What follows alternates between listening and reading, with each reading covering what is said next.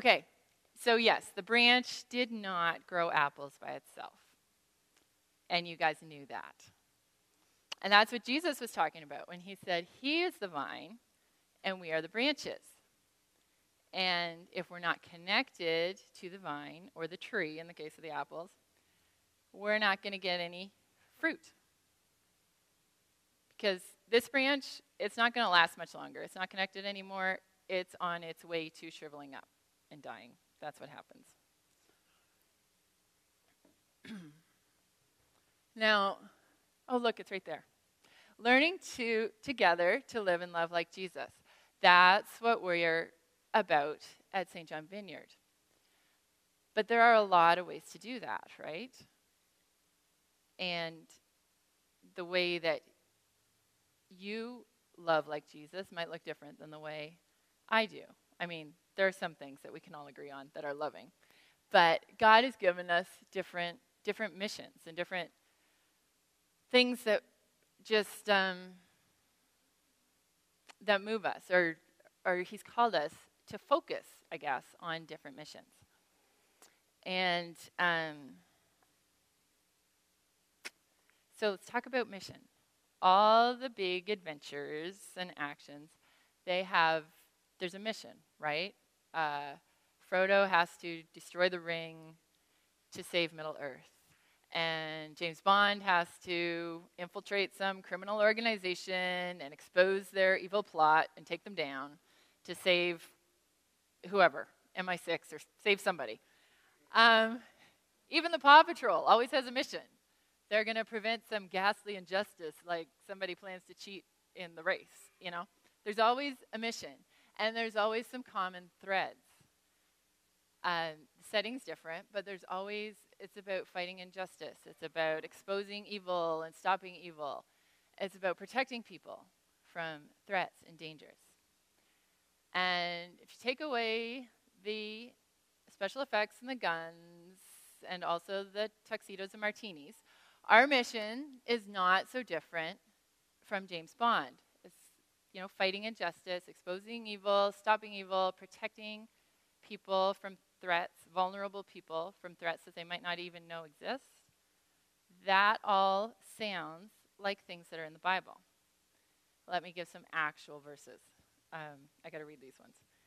Uh, Psalm 82, 3 and 4. Defend the cause of the weak and fatherless. Maintain the rights of the poor and oppressed. Rescue the weak and needy. Deliver them from the hand of the wicked. James 127. Look after widows and orphans in their distress and keep oneself from being polluted by the world. Hebrews 13:16. Do not forget do not forget to do good and share with others.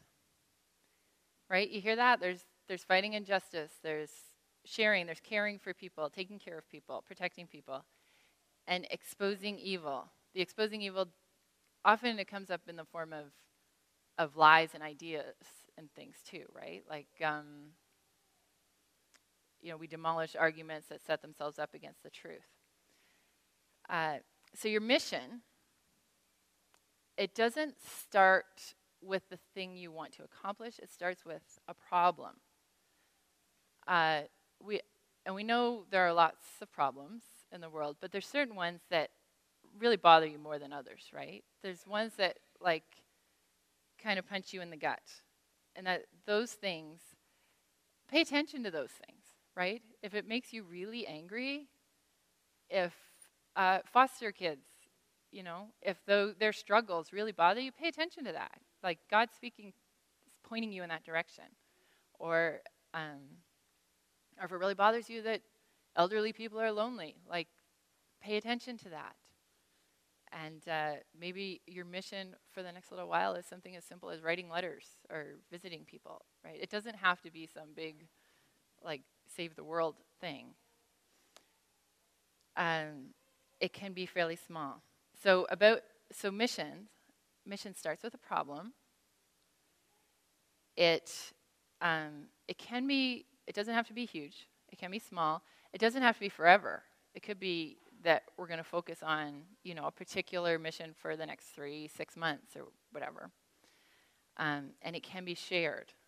So imagine if our whole family decided that we're going to do something to care for the elderly, or if we've noticed people are lonely and we want to make our house a welcoming place and we're working together for that, or if you and your friends together, you know, are working together towards this thing. There's power in that. Now, back to James Bond. There is one very important difference between us and him. The fate of the entire free world is not on our shoulders, or MI6 or whoever else, right? That would be like the branch trying to squeeze out apples, which we all know doesn't work, doesn't happen. Um, we are called to be faithful, not fruitful right? It's not on us to solve all these problems or fix other people. That is a recipe for frustration and burnout, actually. Um, that part is God's responsibility. Our part, our responsibility is the staying connected to the vine, right? And uh, a plant that's well connected is going to grow strong and and produce fruit. which is ironic because I am a terrible gardener. I always joke that if a plant doesn't whine, I will not remember to feed it. Therefore, my plants are not thriving. Um, and you know, the problem is that taking care of my plants is a special event. Whether we are growing strong and staying connected to Jesus, if that's a special event, that's that's not going to work well. It needs to be built into our daily practices. And if I paid attention to my plants every day, they would look more like Jill and Dinesh's and my friend Diana, who is a wonderful gardener. But I don't. I don't. My kids get fed, but not my plants. Um, so whether we are growing strong and staying connected to Jesus depends on what happens in our day to day. And also whether working out our mission, we can make that part of our day to day. And that's where the idea of a rule of life comes in. And we'll keep talking about that for, for a while. So I won't, um, I think others are gonna, going to talk about that in more detail. But a rule of life, it's not about following rules, it's about the idea that we can put practices in place that help us stay connected to Jesus and that these are regular daily things. Um, it's not about following rules, it's about choosing habits that help us grow and help us stay connected to Jesus and help us stay on mission. Uh, the word, the root word, I guess, uh, for rule of life comes from the same as ruler, regular, and some scholars say the word for a trellis um, comes from the same root. So, Joel, have you got a picture of like a plant with a trellis there? I think.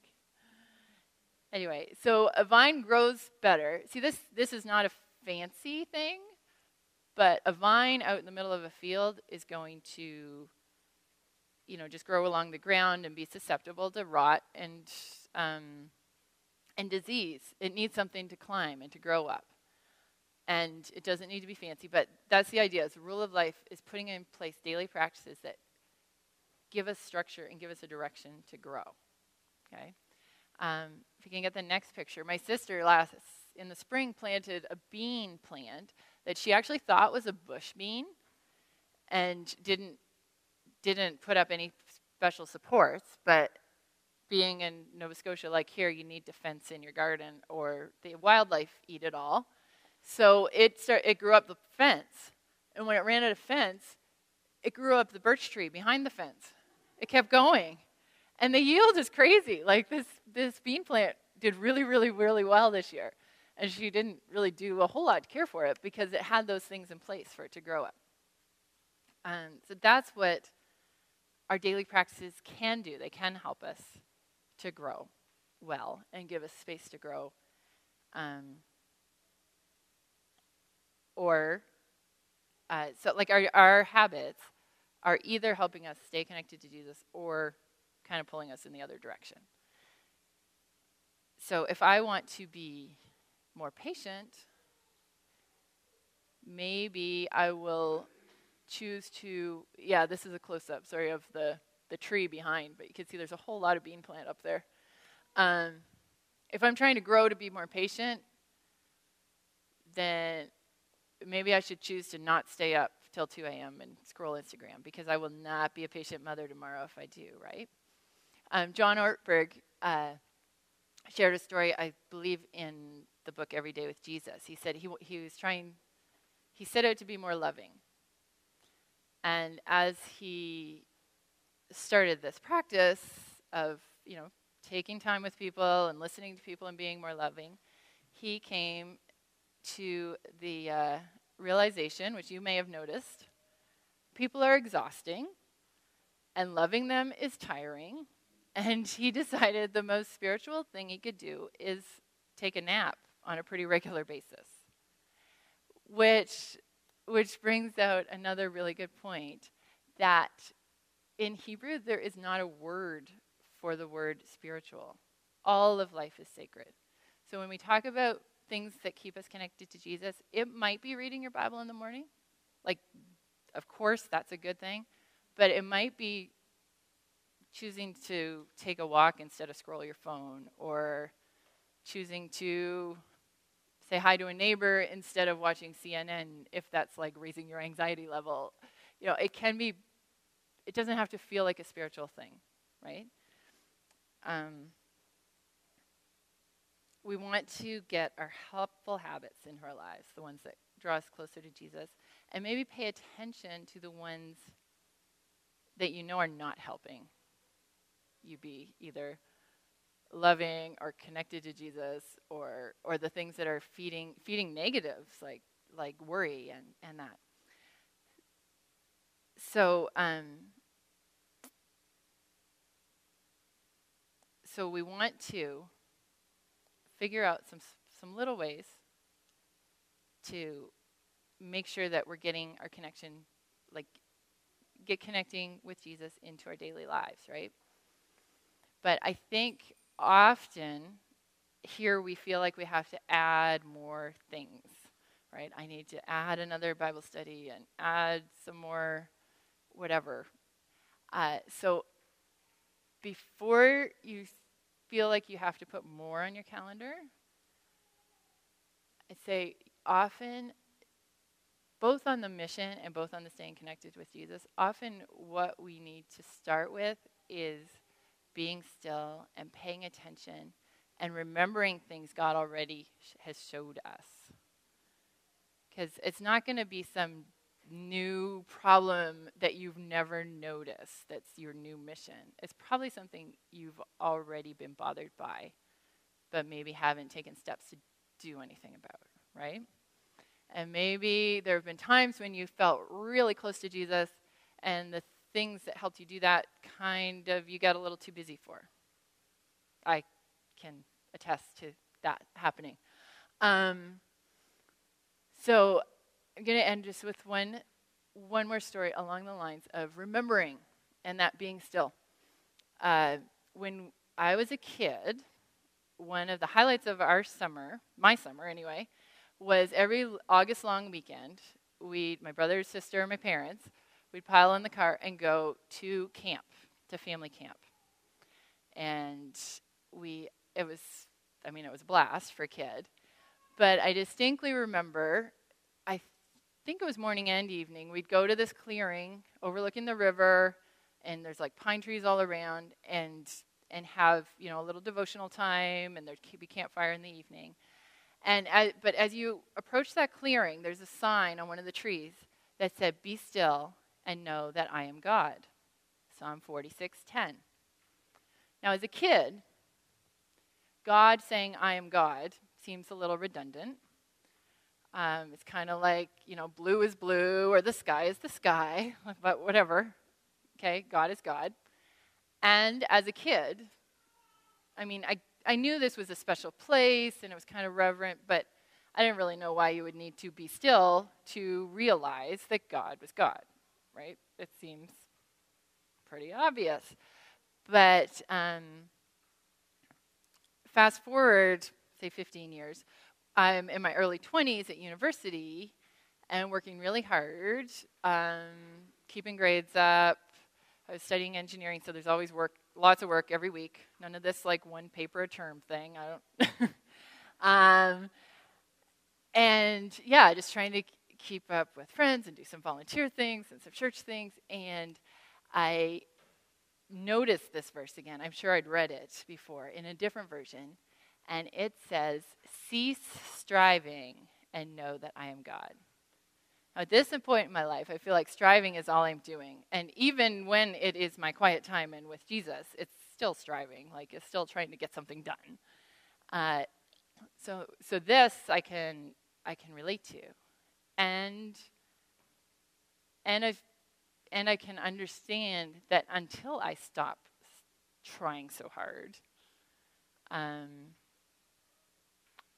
that I don't act like God's God. I act like I'm God. And maybe I even start to believe it. Like everything, it's up to me to fix everything or do everything or control everything, right? Um, so we actually do need to be still and stop trying hard and remember that God is God, that it's our job to stay connected, not to fix the world. Um, and uh,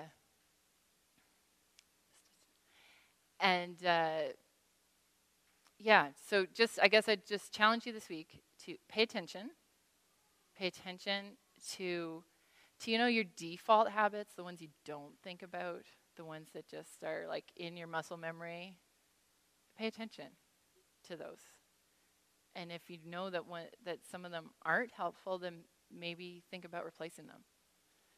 And if you're just swamped, maybe just take a little time to be still and ask God what He wants you to remember um, about Him and about yourself and and about your mission.